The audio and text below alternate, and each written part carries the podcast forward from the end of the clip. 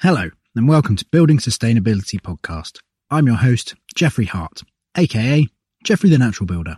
Building Sustainability consists of conversations with designers, builders, makers, dreamers, and doers, exploring the wide world of sustainability in the built environment by talking to wonderful people who are doing excellent things. Hello, this is Building Sustainability, episode 36. It has been just one week since the last episode, I thought you deserved another. Um, in November, I worked my little socks off doing interviews on my Mondays, which are my dedicated podcast day. And so I've racked them up and I've got a bank that I can now trickle out. But kind of feels a bit greedy toward them, especially because we're all pandemic fatigued. And it's Christmas. So this one's on me. Consider it a gift. Before I get properly into the episode, I wanted to say a massive thanks to Nicky Gibson. Uh, Nicky has helped me out with some of the graphic design for the podcast, so I thought I should tell you a bit about what she does. Um, and she makes the most incredible prints of leaves. So she gets a, a leaf and she inks it up and then prints it straight onto a paper. So you get one of a kind leaf prints. Currently, I have three on the boat. I think they're the most beautiful thing. Um, so if that sounds like a thing you'd like, head over and check out her Instagram. I'll put a link in the show notes. Okay, this episode. This week we are talking to Clare Whitney from Clayworks. And Clayworks are producers of very, very beautiful clay plasters. We talk through the many benefits of living in a clay plastered house, and we talk about the results of Clayworks' environmental product declaration, which looks at the embodied carbon uh, of any given product. We also talked a lot about how Clayworks are presenting clay plasters to the mainstream construction world, not as a hippie alternative, but as a high end product. Fun fact about Clayworks they plastered every Nando's in the UK. That's it from me. On to the episode. Enjoy. I'm Sandra, and I'm just the professional your small business was looking for. But you didn't hire me because you didn't use LinkedIn jobs. LinkedIn has professionals you can't find anywhere else, including those who aren't actively looking for a new job but might be open to the perfect role, like me. In a given month, over 70% of LinkedIn users don't visit other leading job sites. So if you're not looking on LinkedIn, you'll miss out on great candidates like Sandra. Start hiring professionals like a professional. Post your free job on linkedin.com/people today. Everyone knows therapy is great for solving problems, but getting therapy has its own problems too, like finding the right therapist, fitting into their schedule, and of course, the cost. Well, BetterHelp can solve those problems. It's totally online and built around your schedule. It's surprisingly affordable too. Connect with a credentialed therapist by phone, video, or online chat, all from the comfort of your home. Visit betterhelp.com to learn more and save 10% on your first month. That's BetterHelp H E L P. Planning for your next trip? Elevate your travel style with Quince. Quince has all the jet setting essentials you'll want for your next getaway, like European linen, premium luggage options, buttery soft Italian leather bags, and so much more. And is all priced at 50 to 80% less than similar brands. Plus, Quince only works with factories that use safe and ethical manufacturing practices. Pack your bags with high-quality essentials you'll be wearing for vacations to come with Quince. Go to quince.com slash pack for free shipping and 365-day returns.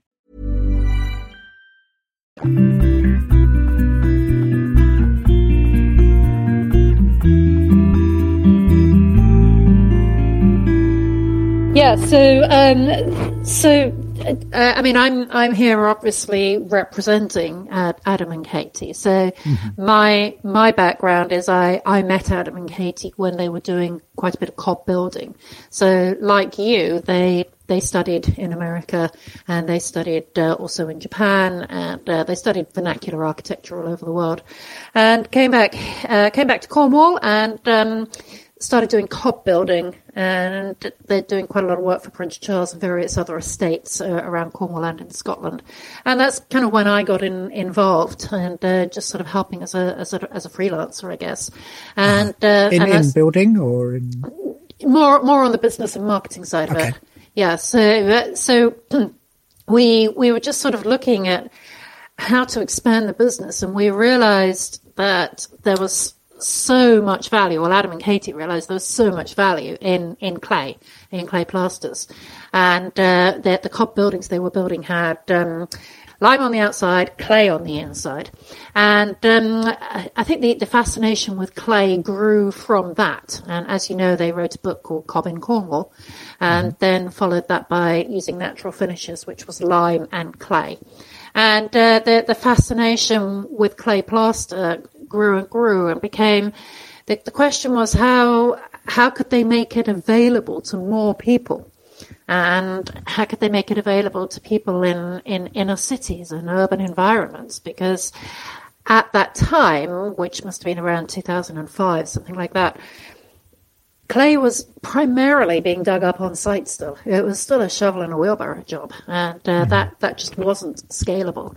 So, um, so I, I started working with them at that time when they started to do some very serious research and development, and uh, got got involved with um, with various universities, various testing labs, and they they they worked to to create a clay that could be literally ready to mix with water. That could be put in bags and ready to mix with water, and that that that actually wasn't a quick process. It, uh, it took several years of researching multiple different clays and, uh, and, and, aggregates and, and all of the materials that are in a clay plaster. And um, clays, clays aren't one material. There, there are lots and lots of different geochemical formulas. And uh, I could bore you with all sorts of details about platelets and that sort of thing. But um, please do. It's, yeah. it's about finding finding the right clays with the right sort of platelets, finding the right mixes, the right formulas, uh, testing, testing, and the, the the biggest sort of nut to crack was to find a clay plaster that didn't crack. And the perception of clay was that uh, clay plasters crack. And that's always the first question that we get asked, is it going to crack? Mm-hmm. And uh, and that's what the research and development really really focused on was one that wouldn't crack that could be used a little bit like like gypsum, but um, so that it didn't scare plasters. It wasn't sort of considered a, a mysterious deep art. It was uh, it was an easy to use, ready to use good clay plaster that uh, that, that would go on easily and and and last the, the time and, and not fall off the walls and not crack. So um, so after several years really of of, of testing and, and research, the the the very first clay plaster was launched in 2010. And um, the, our first sort of real high profile customer was, was Nando's, and uh, and things sort of took off for, from there. And since since then, there's a continuous focus on on research, on development. We're we're we're always doing that. That's something that we've um, we've sort of in, increased on this year. It's something we've really put a lot of additional energy into this year. Is uh, is is improving the products again, and mm-hmm. um, we're looking we're looking to introduce one or two what we would call novel products, new products.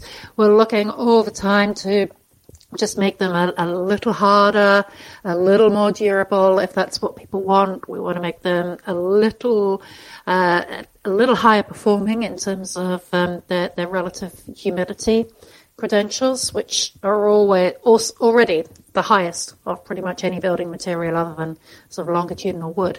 But um, no harm in, in improving that. So, so yeah, we're researching colors, textures, performance, everything the, the whole time. And that, that's an ongoing process.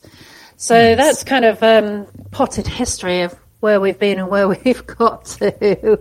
so, uh, so I've I came on board several years ago uh, in a more sort of full time capacity, mm-hmm. and uh, Katie is on maternity leave and uh, has been for uh, for uh, for a couple of years now. She's focusing on on on a couple of young children and uh, and and Adam's just sort of running around trying to hold everything together with the company, all the different aspects to uh, to a growing company. So exciting times.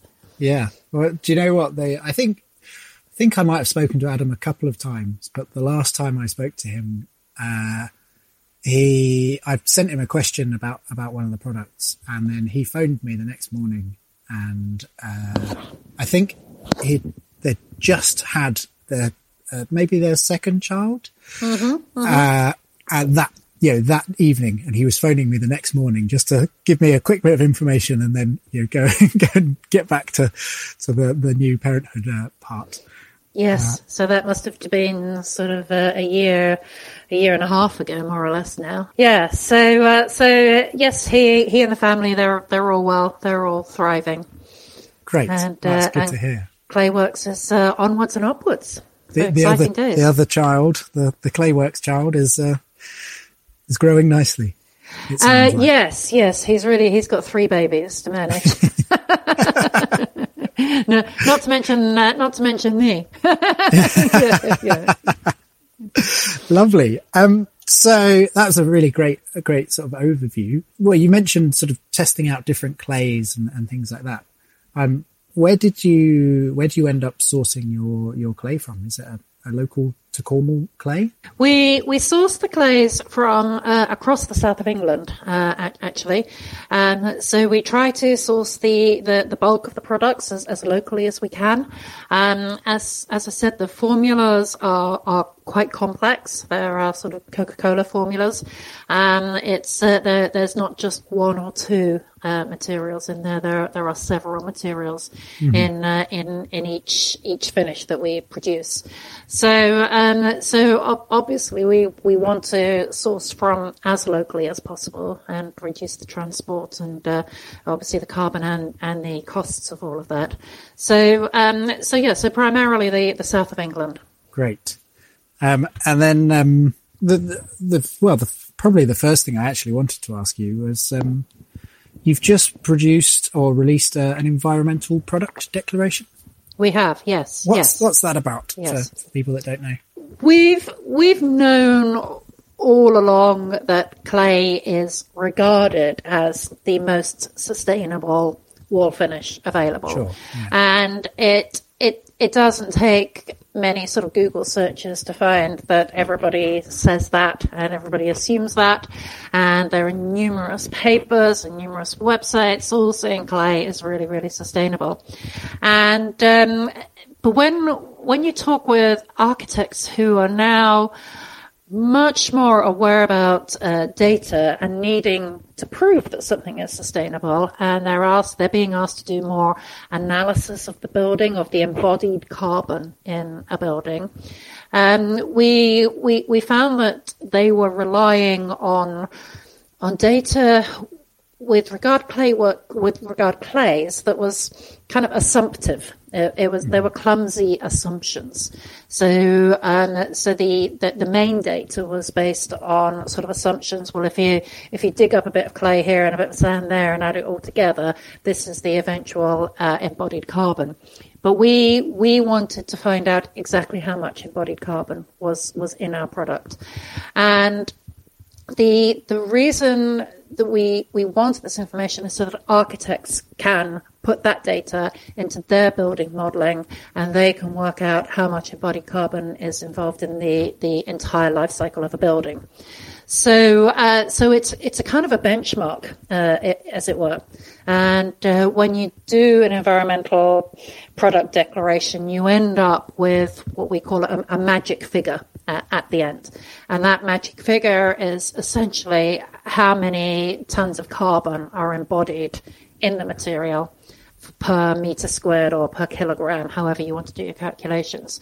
So we we needed to come up with that magic figure for uh, for architects, and we we found that architects were increasingly asking for for some sort of certification, and it's all very well for us to say yes, clay, clay is sustainable. But um, but we're we're in this day and age where you have to prove it now, and uh, it's a bit like uh, the the fire certificate. Y- You know, we we all know that clay doesn't burn, but we did have to prove that. We did have to get an official fire certificate, and uh, and now we've proved that it is uh, that it is a very sustainable material. So what what the life cycle analysis does, which underpins the environmental product declaration, is it measures all of the carbon that gets embodied from the, the the very start of the process, so the extraction of the raw material, right through to its end of life.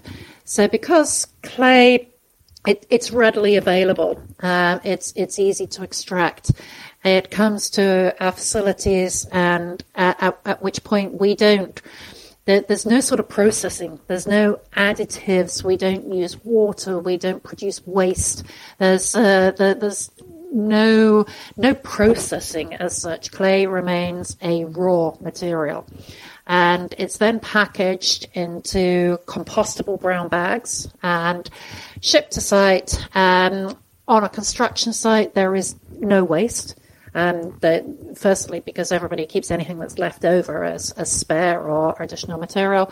If there were waste, it doesn't have to be landfilled. It, uh, it it can just go straight back into the ground. It's it's just raw materials, and uh, and then of course at the end of life we we we prefer to see our clay plasters put onto compostable boards, um, which means that at the end of life the, the, the again they're all compostable. If they're onto a wood fiber board or, or a clay board or something, then the whole lot can just go go back into the ground and, and be composted with the, with green waste. So consequently, there's there's very little carbon that becomes embodied in into clay plasters compared to other materials. And uh, so the environmental product declaration, it's it's been done by by third party consultants and uh, it's it's been a very very long process of them auditing, auditing, auditing us, and they come up with the report, and then that is further audited by another third party.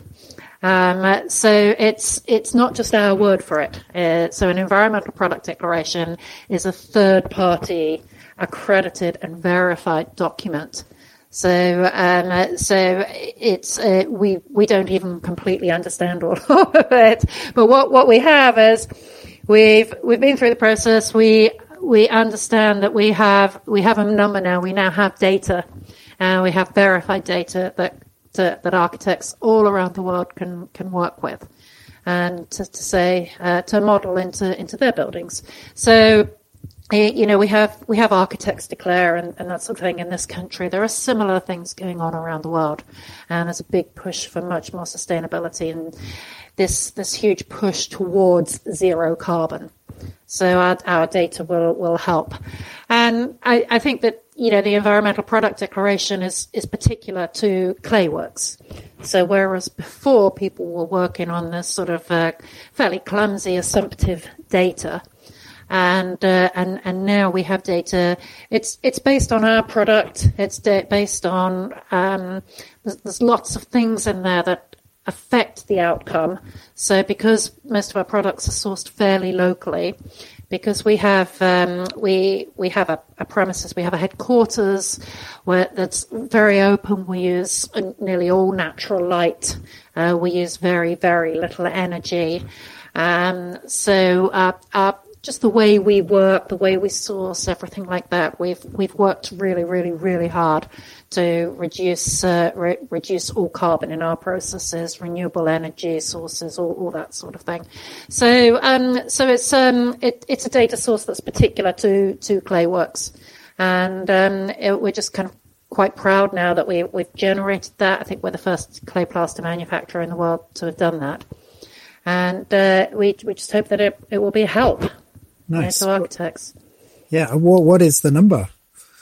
The magic number is well the um, I, th- I think the we we have uh, we actually have two products. We have um, a smooth uh, a smooth clay plaster and then a rustic clay plaster, and they're they're, they're completely different formulations. So we, we've got two magic numbers, and uh, I think off the top of my head, one is zero point four and the other is zero point six. And that and, is kilograms of carbon per per uh, per per kilogram. Yes. Okay. So yes. A kilogram yes. of, of product. Yes. Yes. So so compare that with say um, general plaster is zero point one. Like um, a, a, gypsum plaster. Yes, but that's that's at source. That's not the whole life cycle. Mm-hmm. So uh, that tends to be uh, processed at source, so there's no transport costs. So they're not really directly comparable. But uh, again, if you take say paint, so paint is 2.91. So Wow. multiple, multiple times clay plaster. And the beauty, of course, of clay plaster is it's naturally pigmented. Yeah. So we uh, there there is no requirement for for paint at, at any time uh, that it during its life cycle. So whereas in a in a normal building there'll be a, a lot of paint required both at the beginning and through the lifetime of the building, we we reduce the the whole need for, for paint and uh, and and any other sort of plaster products. Yeah. So um so yes, it, it needs to be compared uh, to to a whole wall build up. Yeah. Um, but um, so uh, so yeah, so we're we're we're pretty pleased with the with the outcome, and of course the other thing that's that's come out of the the process of doing the the product declaration is you know areas where we can further improve. So we've we've got ideas for, for further improvement as well. That's great, and that's great that you're, yeah, so committed. Because I, I don't know. Uh, I mean, how common are these environmental product declarations? They're becoming more common, and they, like, like as I said, they're they're a global standard. So American architects are asking for them. Western architects uh, across the whole of Europe, they're they're becoming more and more common, and uh, they're they're not they're not just for, for building materials. They're they're for uh, they can be used for furnishings, carpets, furniture, or all of that sort of thing. So um, so yes, it's it, it's it's a growing area because, as far as I know, there aren't really any other sort of globally recognised um, sort of certifications, accreditations like this for uh, for embodied carbon.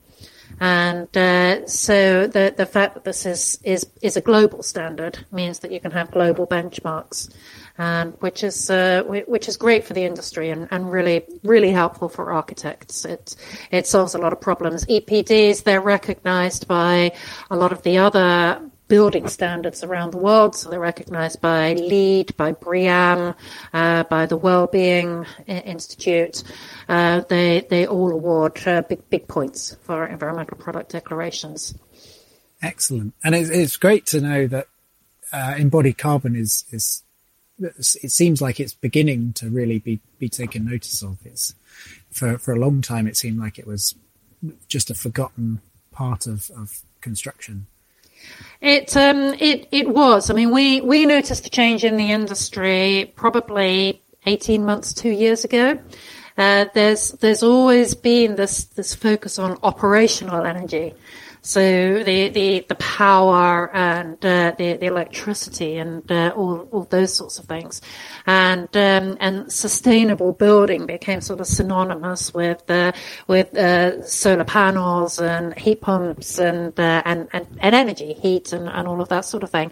And embodied energy was the forgotten carbon, but um, it's it's it's rapidly increased in, in profile over the last 18 months and it is very fundamental now to uh, to uh, a lot of these big initiatives being led by sort of architects declare and uh, the, uh, the the RIBA challenge and uh, that that was all launched last year that that, that put a lot of emphasis on on carbon And so what, is the uh, RIBA challenge? So in June 2019, the Royal Institute of British Architects, RIBA, uh, they voted to join the global declaration of, uh, of the environment and climate emergency.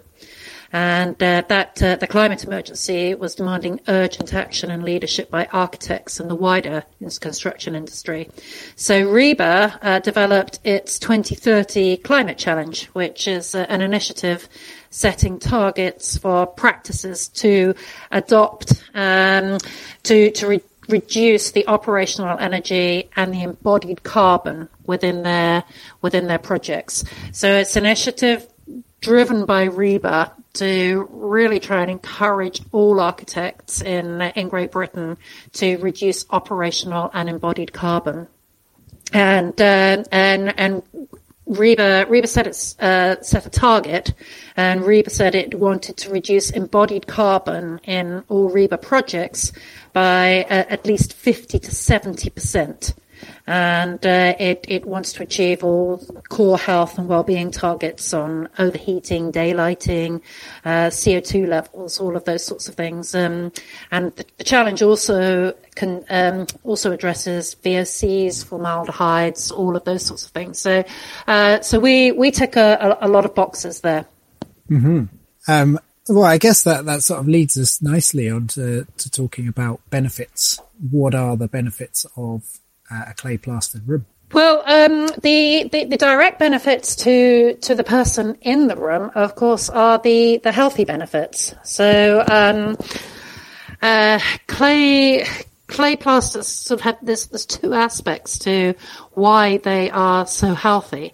And the, the, the obvious benefit is because they're pure. So there's, uh, there's no, um, no VOCs in, involved. There's no formaldehydes and there's, um, no PCBs, no lead, no asbestos, no, no nothing that, uh, that, that's going to be poisonous if, if you breathe it in and um, it's it, it's pure natural. There's there's never been any sort of additives or anything like that. So um, so volatile organic com- compounds and, and, formaldehydes tend to get uh, in, introduced to a, a, lot of materials, and uh, even sort of when they say that they're healthy, they they still contain those a very tiny amount of those materials. So yeah, so we we don't contain any VOCs or formaldehydes and any of those other other materials that uh, that are so commonly associated with building products. We also don't contain uh, flame retardants because clay doesn't burn, so you don't need those uh, those flame retardants. So the the material is is just pure pure and natural. Um, the the the thing that really makes clay plaster healthy actively healthy. It's um, it's quite quite complex science, but clay what clay does is because it's a raw material, it's constantly absorbing water from the air. So when it's on, on the walls, it's, it, it doesn't set. It doesn't set like a, a, say a lime plaster or a paint or a varnish. It, um, it, it, remains raw. And I don't know if you've ever worked with ceramics or anything, but when you're working with clay, if you put water on it, it gets absorbed really, really quickly. So, so the clay is absorbing water from the air. When it becomes more moist than the air, it re- releases it back to the air. So, so it has this uh, this condition where it's taking moisture, releasing moisture. Uh, it used to be called breathability. I think there's there's a move in the industry to sort of drop that term, um, but um, it's kind of mo- moisture buffering. I think is the technical term. But what it what it does is it how it, what the, the net result is it helps to create an indoor air humidity level of a critical level of between around 40 to 60%. And that level has multiple benefits for, for health. So at, at that uh-huh. level, it um, viruses, viruses and bacteria struggle to survive. So viruses and bacteria like really dry or really moist conditions. Um, both they they mm-hmm. uh, the levels of both of those decrease and decrease at uh, um, from from sort of zero percent down to forty percent, and then they increase again after sixty percent relative humidity. So really good for keeping bacteria and viruses at bay. Obviously, for keeping fungi at, at bay. Um, fungi don't like uh, moist conditions and damp conditions, and uh, spores and and, uh, and and damp spores and those sorts of things can be toxic. It's also the humidity level at which dust mites don't uh, don't survive. And it's the, the feces of dust mites that contribute to asthma and, and respiratory conditions. Um, Many allergies are exacerbated by moist or, or dry conditions, and, and, and also chemical reactions within uh, within a, a, building are, are exacerbated by uh, moisture conditions. And there's also some some evidence that uh, that that clay is a passive removal of of ozone uh, within a building, and that uh, that needs to it um, ozone reacts to create more formaldehyde. So clay will work actively within a, a, a space to reduce formaldehydes that are given off by other materials. So clay is effectively sort of working really hard all the time to, to keep a building or to keep a, a space, a room, uh, r- really healthy in, in, in many ways and mm-hmm. in, in, many ways that, uh, that, that are, are, very, that, well, that just aren't obvious. There's, there's that fascinating, uh, graph, isn't there? Which it's got a, a relative humidity and it's, you know, from zero to 100%. And then, uh, yeah, all the, all the different things you've talked about, you know, they peak peak either at a high or low end of that and then sort of disappear into the middle, uh, or or you know uh, maybe in some instances both sides. And there's this sort of little clear corridor down the middle. There's uh, yes, that, that that graph is really useful. That that graph's actually been produced uh, in Germany by um, by uh, it's part of the, the what they call the H house, H, H house uh, research uh, initiative. And uh, yes, yes, it's uh, it, it just about sums up everything I said really, really usefully. Yes, uh, brilliant. So there's yeah. a lot there's a lot of ongoing research uh, again into into relative humidity. By controlling the relative humidity, you can obviously reduce the need for mechanical intervention uh, within a building. So again, there's a lot of talk right now about ventilation, how important that is within a building. There's a lot of concern now about recirculated air, uh, AC and uh, HVAC and all, all, of these sorts of things and how effective they are. And what, what clay can do is um, not replace those things, but it can certainly help and it can reduce the need for, for those sorts of mechanical interventions. And it's, uh, it, it's generally been calculated that if you use clay plaster in a room, you can reduce the need for the operational energy required to drive those mechanics by about 30%.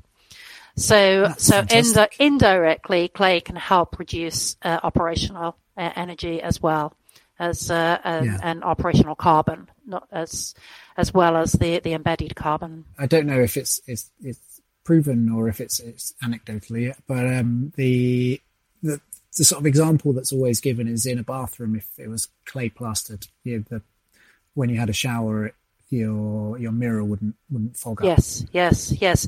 So this uh, this was research that was done um, by uh, Tom Morton um, in in Scotland, and he did uh, he did a lot of research on clay plasters, and uh, he he was the one that published the the paper saying how you you don't even need a fan in the bathroom because you you, you don't even get a foggy mirror if uh, if you use clay because it's absorbing that that moisture.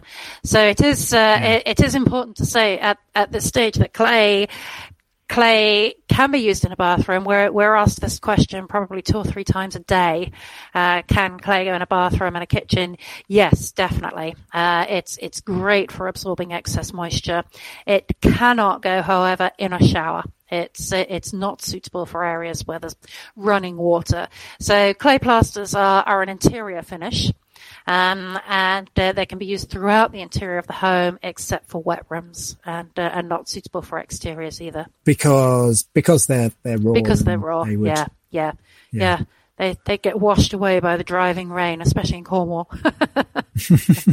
I have seen um, them used externally at uh, Down to Earth project, uh, and they they just made sure they had a monster great overhang on their. Uh, I mean, it's a wraparound veranda. So yes. No, no moisture is going to hit that wall. We uh, we worked with Down to Earth project on on on that mm. pla- on that project and uh, and supplied uh, some clay plasters for for that. Yeah, they're they're doing they're doing incredible work. We're we're great great admirers of them. Yes, me too. what about um, sort of acoustic performance? I think that's something that's often overlooked, but it, there's always talk of certainly in natural homes. There's a there's a feeling that people can't, you know, the sort of more sort of hippie types might say, oh, you know, they just feel great and they they can't really understand why, but it feels good. Uh, and then I I often think it's probably because the materials are a little bit softer and therefore acoustically, it's probably having quite a big effect. Yes. So, um, so funny you should mention acoustics, um, because we are, uh, we have a laboratory booked tomorrow. Uh, and we have clay clay panels on their way now to a laboratory to all be tested for, for acoustics. So you're you're absolutely right. Clay plasters are, are well known for for softening sound, for their amazing sort of sound absorption uh, qualities, and uh, consequently they're they're they're very sort of coveted for um, for public buildings. So you know, restaurants they really soften that that noise, but they're also they're also valuable in museums and um, and uh, and theaters and that sort of thing because because they they they absorb the noise, they, they create a beautiful acoustic, and of course they, they keep the, the atmosphere at um, uh, at the right relative humidity. So um, acoustics, yes, it's it's primarily been anecdotal again today uh, to date, and um, it's been one of those things that's been passed on since millennium about how amazing clay plasters are. But again, we've been asked again and again and again, prove it. so we're going to prove it, and uh, we're we're going to create all sorts of data that once again we won't understand, but um, the the lab will understand and the architects will understand, and we'll have uh, we'll have acoustic uh, qualitative data for for all of our all of our materials. So that that's going to be really interesting to see uh, to see what that sort of comes out as. No, that's fascinating, and it's so great to to, to sort of finally, you know, to have that data because as, as we have said, it's, you know, it's all been anecdotal and everyone, there's, there's sort of known quantities, but, uh, to just be able to put a, a number on it and, and, say, yes, it will do this. Yeah. So, I mean, architects uh, are increasingly modeling and they, they have all these clever modeling scenarios now. And I, I think uh, architectural physics is, is a growing, uh, a growing area now. And of course, you've got all the, the passive house designers who are doing amazing work. And, uh, and what, what they want is, is just data, data, data. And we, we can't rely anymore on sort of standardized data, as I said, assumptive data, because clay plasters now they're, they're, they're different. So we, uh, there, there, are different clay plaster manufacturers around the world. We're, we're all creating materials that have different formulas. And they, they have different thicknesses, different, uh, different formulations and all sorts of things. And even with our, within our own portfolio of materials, they're, they're all really, really different and uh, very different makeups, very different thicknesses, and uh, and and consequently, the the amount of data that you could create would be infinite. But uh, we just want to create some sort of um, some, some good uh, some good sort of benchmark data again and quantitative data. Again, it's it's data that's done by a third parties, and it's not just us saying it. It's uh, it's it's certified and accredited. Excellent. Well, it seems like this is all um, really pushing the the sort of transition that I think everyone uh, professionally in, in the sort of natural building world is is wanting, where it's going from this sort of DIY uh, hippie to use a term, uh, a sort of mentality to this, pushing it to a, a, mainstream place where it's it's competing on all the same levels as as you know the the processed materials.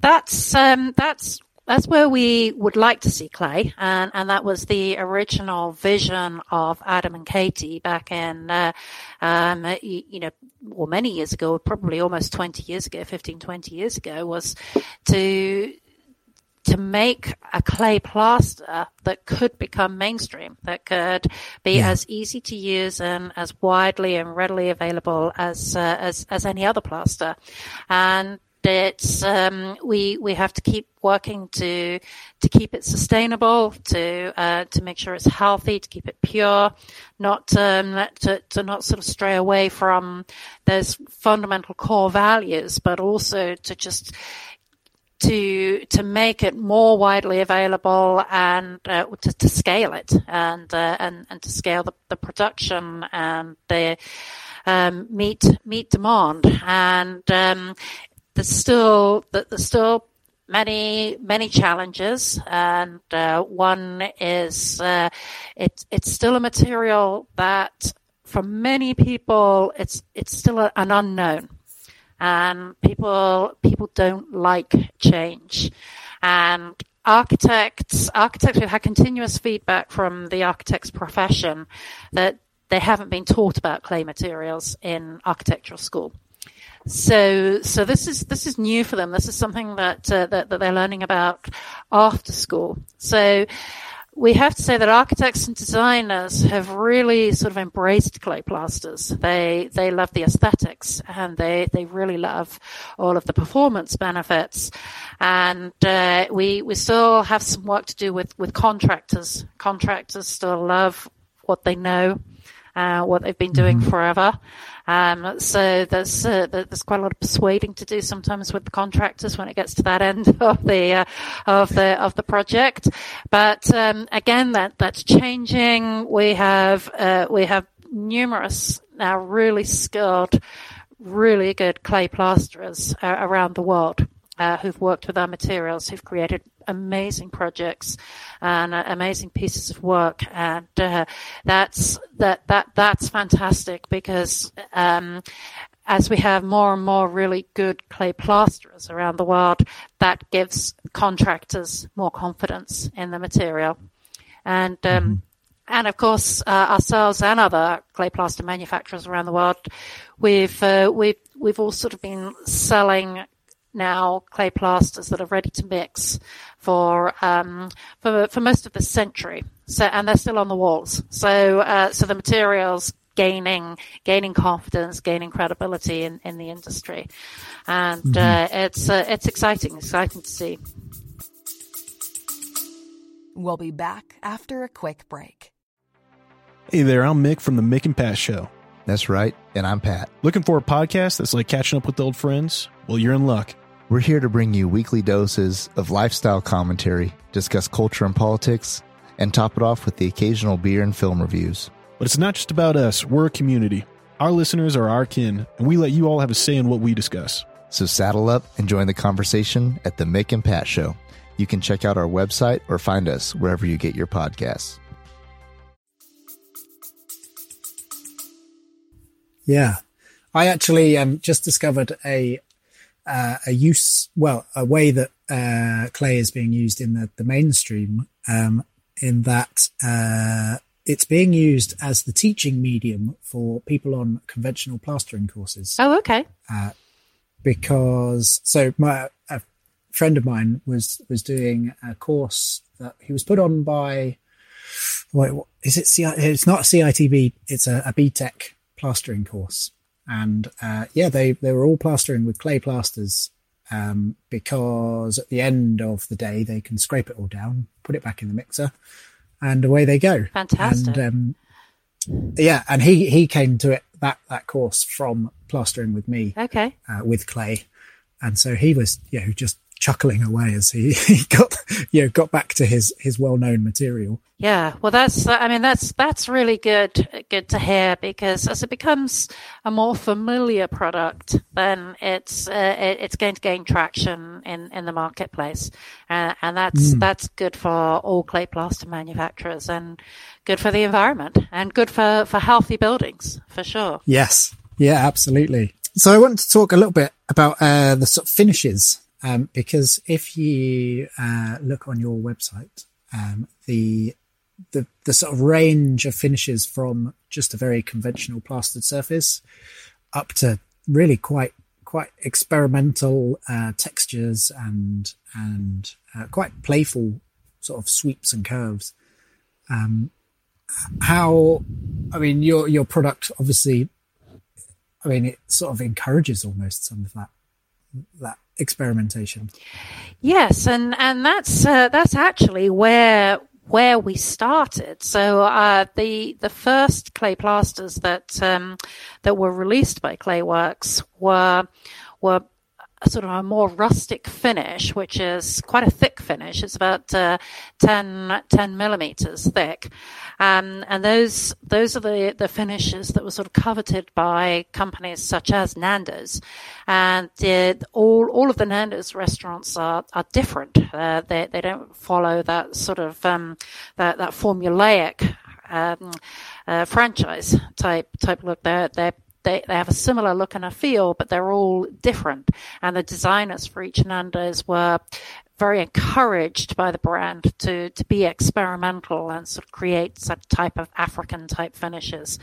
Um, and, and that's where sort of they, they had a field day with, uh, with clay plasters and, uh, they, they were able to, to layer it, to carve it, to, to layer different colors and then sort of scrape back, um, a technique called sgraffito and, uh, and to create all these amazing 3D sculptural wall finishes with the with the clay plasters, and um, they sort of uh, they sort of set the standard, as it were. We we were very lucky that uh, that they they adopted our clay plasters like that, and um, and you know clay plaster artisan clay plasterers around the world just started um, developing all of their own finishes, coming up with their own carvings and 3D 3D wall finishes, and uh, and then people started. Architects would say to us, "Well, we want to tell a story, or we want to do some wayfinding, or some sign writing. Can can we do this?" And the way that we work with architects is we we we will do a lot of the collaborative work with them back at our headquarters. We'll work on coming up with colors and textures and carvings and uh, uh, and 3D effects that, that they want. And we create them custom for for the architects and designers. So um, so again, that's that's ongoing. We're we're doing ongoing work in, in that field, coming up with ever more sort of weird and wonderful and beautiful finishes. And uh, sometimes they're they're just sort of uh, the artistic license of designers. Other times they're designed to replicate something else that's going on in the building. So, for example, uh, shuttered concrete. And uh, we, mm-hmm. we we were asked by Alexander McQueen um, several years ago to to see if we could create a finish that replicated some shuttered concrete they had in an old building. And, uh, and we, we were able to do that using the sort of the texture and the, the sculptural ability of, of clay and working with color and texture to, to sort of create that sort of thing. So we, we can do a lot of that. We've been working more recently with creating finishes that replicate the beauty of, of rammed earth. So clay being raw, it is raw earth on the walls. So working again with color and texture, we can create rammed earth effects. And uh, uh, rammed earth is is an architectural technique that, that we love and uh, we would advocate it wherever possible, but sometimes it's not possible in inner cities. So, so people are using clay plasters instead to create that sort of effect.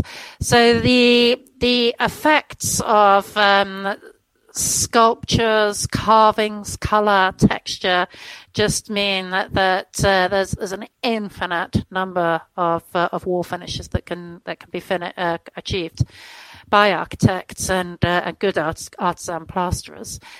And um, we released what we call the smooth finish very soon after our, our rustic finish.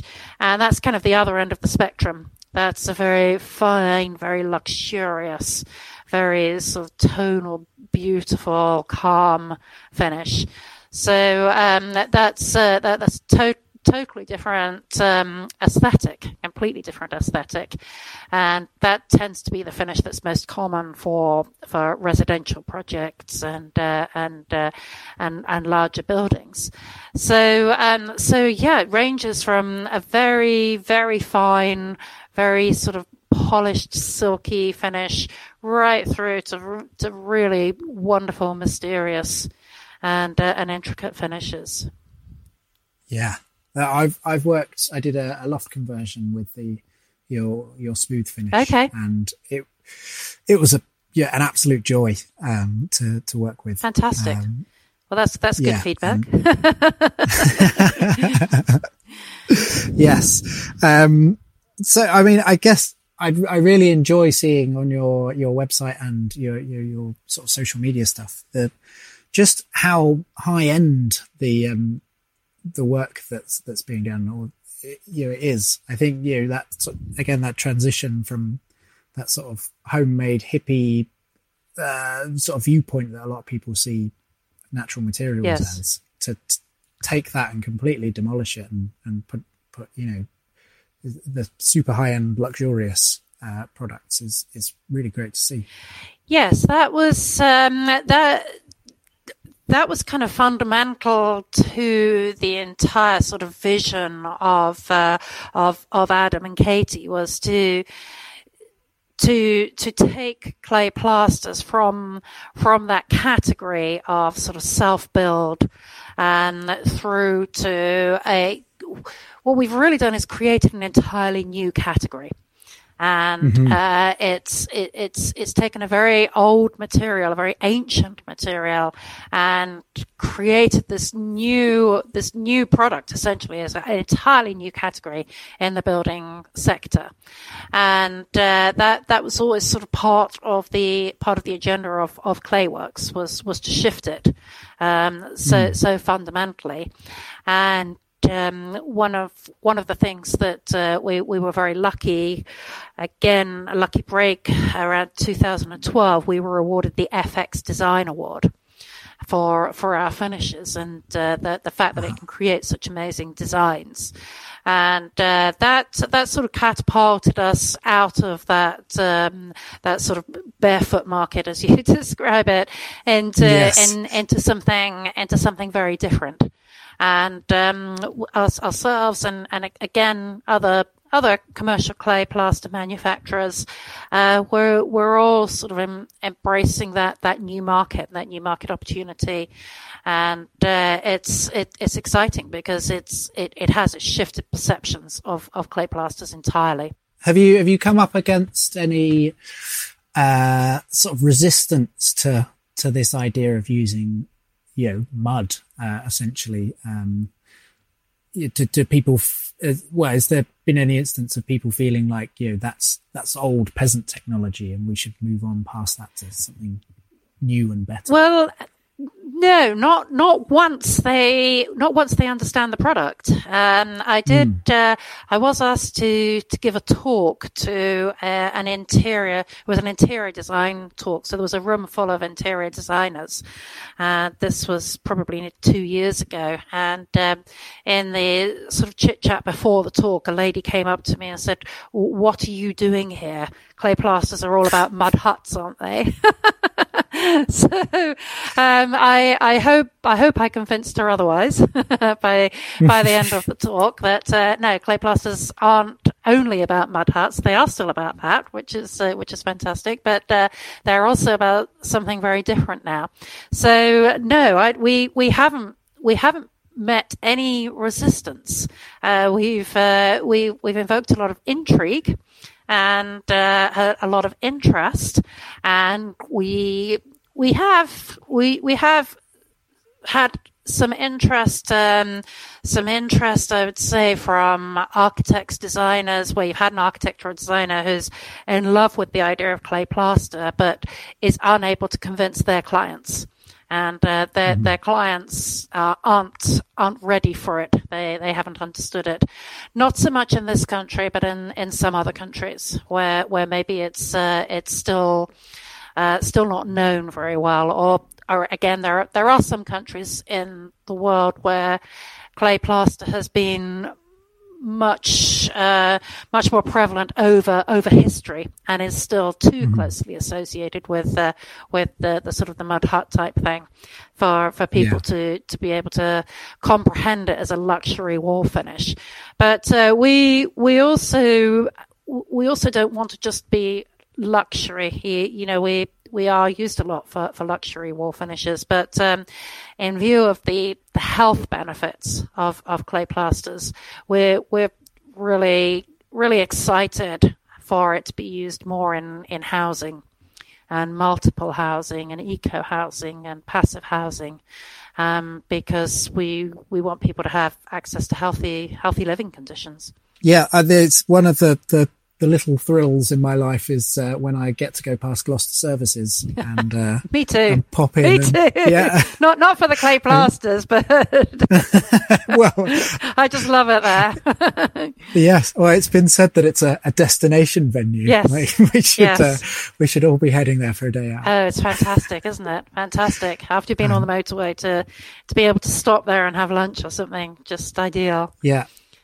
And I, well, one of the, the little details that always makes me grin is just the, the toilet signs Yes. or uh, Sgraffito, Yes. Sgraffito clay plaster. Yes, and the, and the farm shop signs. We did all the farm shop signs there. So, yes, Gloucester Yeah. Services is. Um, uh, I think it's we're, we're we're there. We're throughout Gloucester Services, throughout the walls there, and uh, it's it's all part of the the, the package of, of Gloucester Services, isn't it? That that look and that feel of just somewhere wonderful.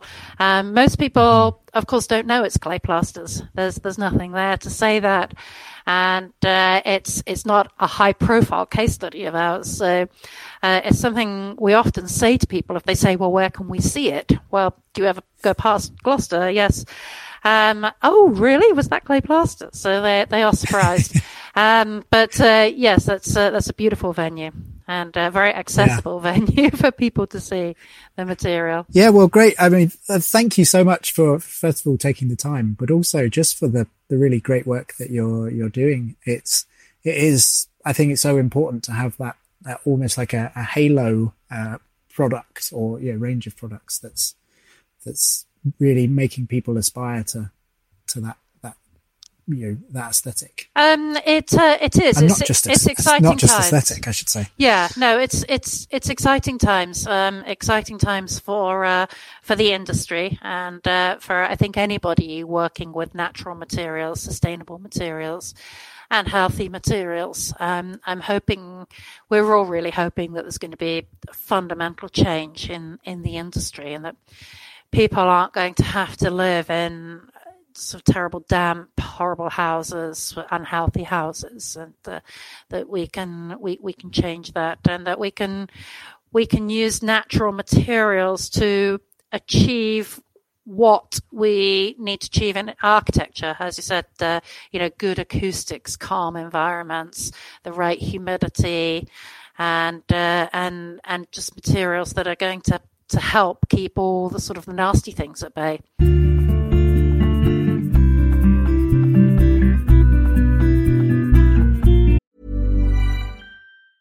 Life is full of awesome what ifs, and some not so much, like unexpected medical costs. That's why United Healthcare provides Health Protector Guard fixed indemnity insurance plans to supplement your primary plan and help manage out of pocket costs. Learn more at uh1.com. Everyone knows therapy is great for solving problems, but getting therapy has its own problems too, like finding the right therapist, fitting into their schedule, and of course, the cost. Well, BetterHelp can solve those problems. It's totally online and built around your schedule. It's surprisingly affordable too. Connect with a credentialed therapist by phone, video, or online chat, all from the comfort of your home. Visit betterhelp.com to learn more and save 10% on your first month. That's BetterHelp H E L P.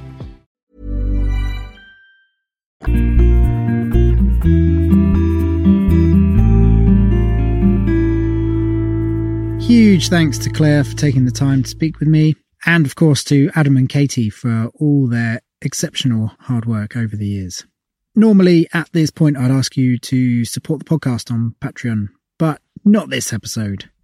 Today, uh, I'm going to finish with a few ways that you can support the podcast for free, because I know money's a bit tight at this time of year, and it certainly is for me. So, here are the alternatives. Firstly, I've just set up a YouTube channel and I am uploading the podcasts slowly. Currently, I'm up to episode five, I think. But if you search for that Building Sustainability podcast on YouTube, and then if you subscribe to that channel, when I get to a thousand subscribers, I start getting advertising income.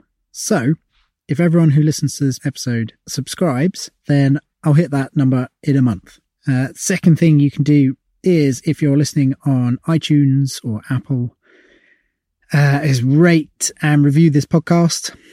Um, that really goes a long way to getting people to listen, all of the algorithm business.